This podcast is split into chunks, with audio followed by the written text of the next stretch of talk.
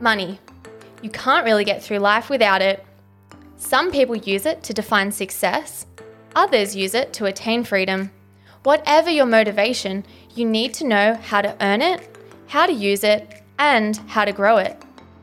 At Tilly Money, our aim is to build the financial strength of women. And this season, we're taking it to the next level by empowering you with practical wealth building tips and strategies to help you become financially independent.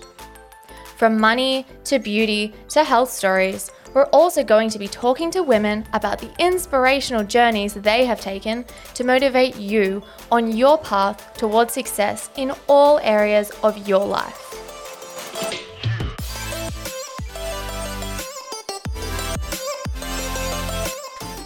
This is Tilly Money. Hello and welcome to today's episode on how to start a business. My name's Jess and I'm part of the team here at Tilly Money. As promised, this season we're going to give you more educational episodes where we talk to experts and decode tricky financial terms. This week, I'll be turning the tables and interviewing our founder, Maureen Jordan. As always, we want to bring you what you want to hear. So if you have any topics that you want to learn more about, you can message us on Instagram at tilly.money or email us at info at tillymoney.com.au. So let's get into the episode. So, Maureen, during coronavirus, I saw a lot of my network made redundant, essentially forcing them into going out on their own and starting their own business. I've wanted to ask you about this as I know it's something that I've thought about and something that so many others have considered. So, apart from running your own business for more than 25 years, I know you've written several business books, including Small Business Startup Guide, published by Allen and Unwin. My first question for you is where do I start? Should I go out on my own or into business with a friend? Well, Jess, they're really good questions because there's no place to start better than starting at the very beginning. and before you even think about that, and you've kind of alluded to it, it's a really good idea to read up about things like this. And I wrote that small business startup guide with Peter Switzer quite a few years ago. And business has changed a lot over that time. You know, there are more online businesses, but the principles of business don't change. You know, the things that you have to learn about, you know, accounting, the things you have to learn about marketing, they're a little bit different, but basically still the same. So if I gave anyone starting a business a um, first tip, it would be read and learn as much as you can. And you've alluded to that there. But you actually said that you have friends that have gone into business and whatever, and you might even consider going into a business with a friend. And I'm not a negative person, but the second bit of advice I'd give to anyone is think really, really carefully before you go into a business with a friend because I've seen so many businesses, not only the business break up, but what's even sadder is the friendship can break up because most people aren't in business with friends, you know, friends or family. I mean, it can be typical, but most people start off a business by themselves. When you bring friendship or family into the equation, it can really mess things up badly because you start thinking, I'm working harder than she is. I've contributed more. All of these things naturally go on in business because you have to work really, really hard. You know, not only you work really hard in business for many years, but in those years of startup, it's so tough. As I said, I would never discourage anyone from going into business on their own, but I would have those caveats. You know, if you really want to start a business, go out on your own. It might I've heard people say, "Nope, we're really, really good friends. Nothing will. We get on so mm-hmm. well. We've known, and then I see them a couple of years later, and I'm not going to say I told you so because you've got to have a go. But gee, it's sad when you say, "Oh, we don't talk to each other anymore." Yeah, so, I suppose that's the whole don't mix pleasure with business. Totally, totally, Jess. That's exactly what it is. And things come into the equation. A lot of it's around money, but sometimes is oh, they've gone out. You know, she's gone out Thursday, Friday, Saturday night, and I've been stuck at home. You just really feel like you're carrying, people feel like you're carrying most of the load, and the friendship really starts to bend and wane. So let's say that I did decide to make this plunge. What industry do you think that I should consider or what business venture should I take? Like there's a lot of choice out there. There is a lot of choice, but what really drives a person into business in the first place is that they're really really good at something or even the idea that they might have usually comes about. Take Canva, for example, that wonderful business that was started um, by a woman. You know, it's a $20 billion business now, you know, and that person, no doubt, at least one of them would have had a design background. You know, they would have been wonderful at design. And they mix that with someone who, either themselves or someone else, who had an IT background, and bingo. You know, it's it usually the idea usually comes from something in the first place that you really like to do yourself or you're good at. And whoever you pal up with along the way, you'll bring all those additional strengths to the table. So it's really hard to say what kind of business should I start because the seed of that comes usually from within inside a person. But let's say that that doesn't happen. Well, what you've got to do then is you've got to really look around you, take a walk around your suburb, take a walk around the city, you know, go online and see where there's a gap in the market. You know, see if people are doing things, but they're not doing them really well. Or, you know, take Afterpay. Like, where did that idea come from? Well, there was an old type of um, Afterpay called lay-by.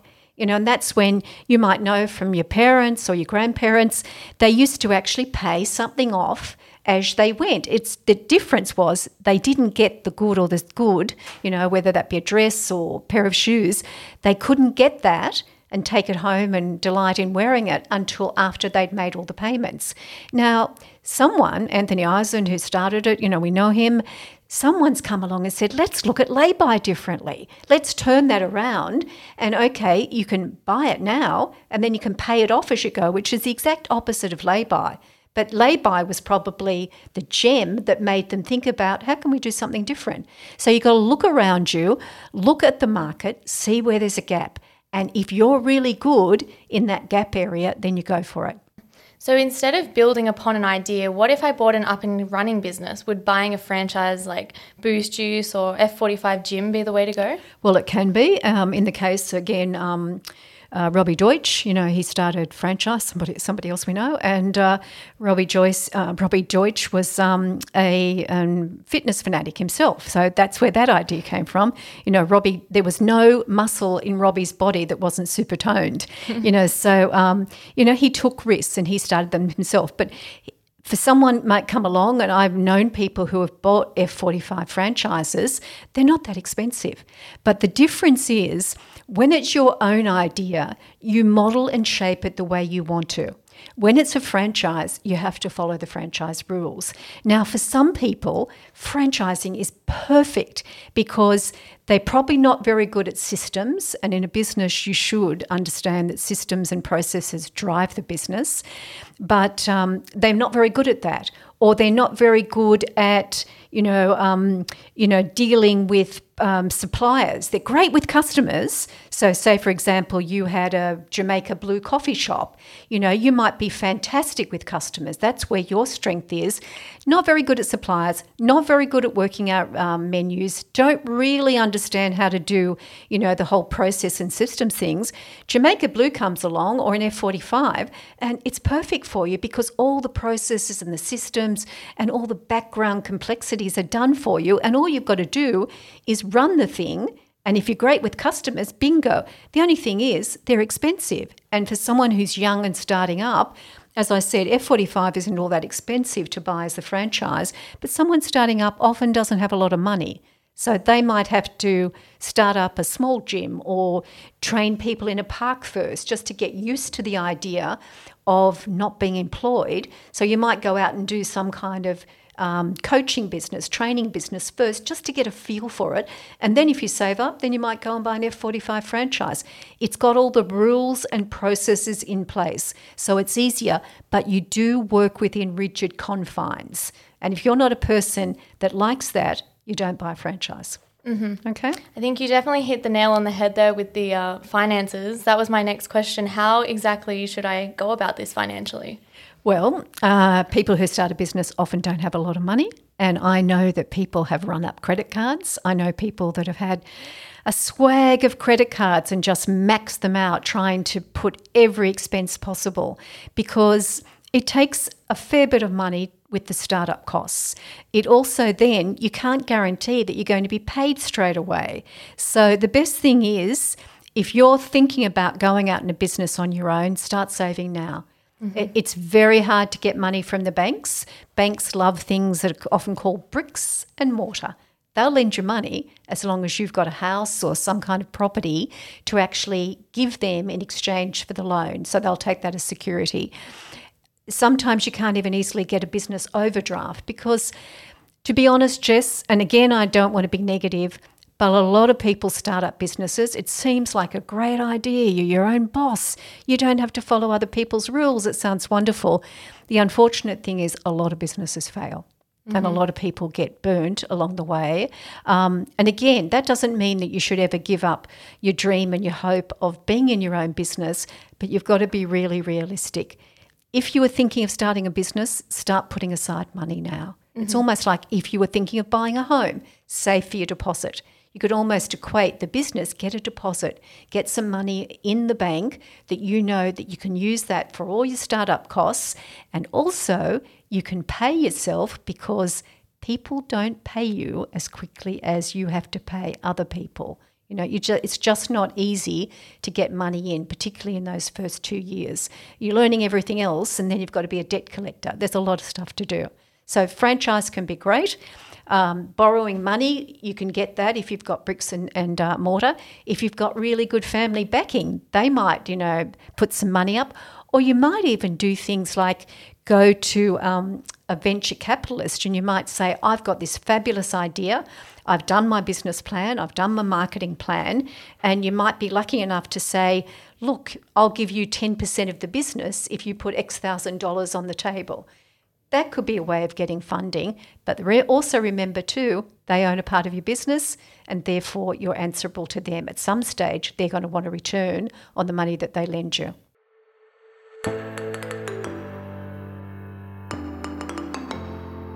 Today's episode is brought to you by our principal partner, Mortgage Choice.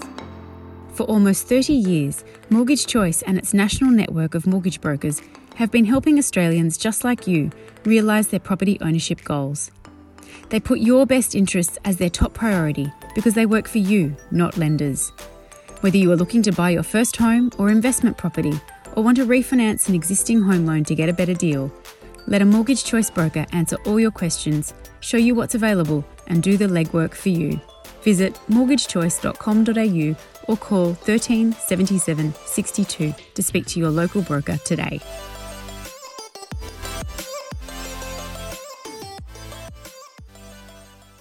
There's definitely a lot to learn. Um, and unlike you, Maureen, I unfortunately don't have a law degree under my belt. So that whole side of the business really does confuse me. Who exactly would I need to speak to regarding being legally compliant? Okay, so, you know, Jess, I have got a law degree, as you just said. You know, I'm a solicitor by profession, and I'm going to be honest with you, it didn't help me one bit. Mm-hmm. Okay? Because as a solicitor, you know, I have would have work to do, you know, doing wills or doing conveyancing, you know, doing litigating, you know, defending people in court. Uh, that doesn't teach me much about running a business. If anything, you're often inside someone else's business. So you know about the law, but you don't really know about the fundamentals of running it. Also, too, when you're starting up a business, I don't think you necessarily have to, and apologies to my lawyer friends, my solicitor friends, I don't think I'd go to a solicitor to start up a business. I think that your first port of call would be to an accountant. Mm-hmm. And, you know, my best friend when I started years ago was my accountant. I spent extra money there because I wanted to get things right from the start. And the accountant can help say, you might decide, you've got to, they'll say to you, well, okay, you need for tax purposes and for structure purposes, what kind of business are you going to start up? Are you going to be a sole trader? Are you going to operate on your own? Are you going to be a partnership? And as I've already said, Jess, be careful of partnerships. You know, hmm. that they, they can be dicey and tricky. Should you be a company? Well, there's costs in running a company. Go to an accountant, put it all on the table, have a list of questions when you go in and get their advice. And if you're going to be a company, for example, they can buy a shelf company for you.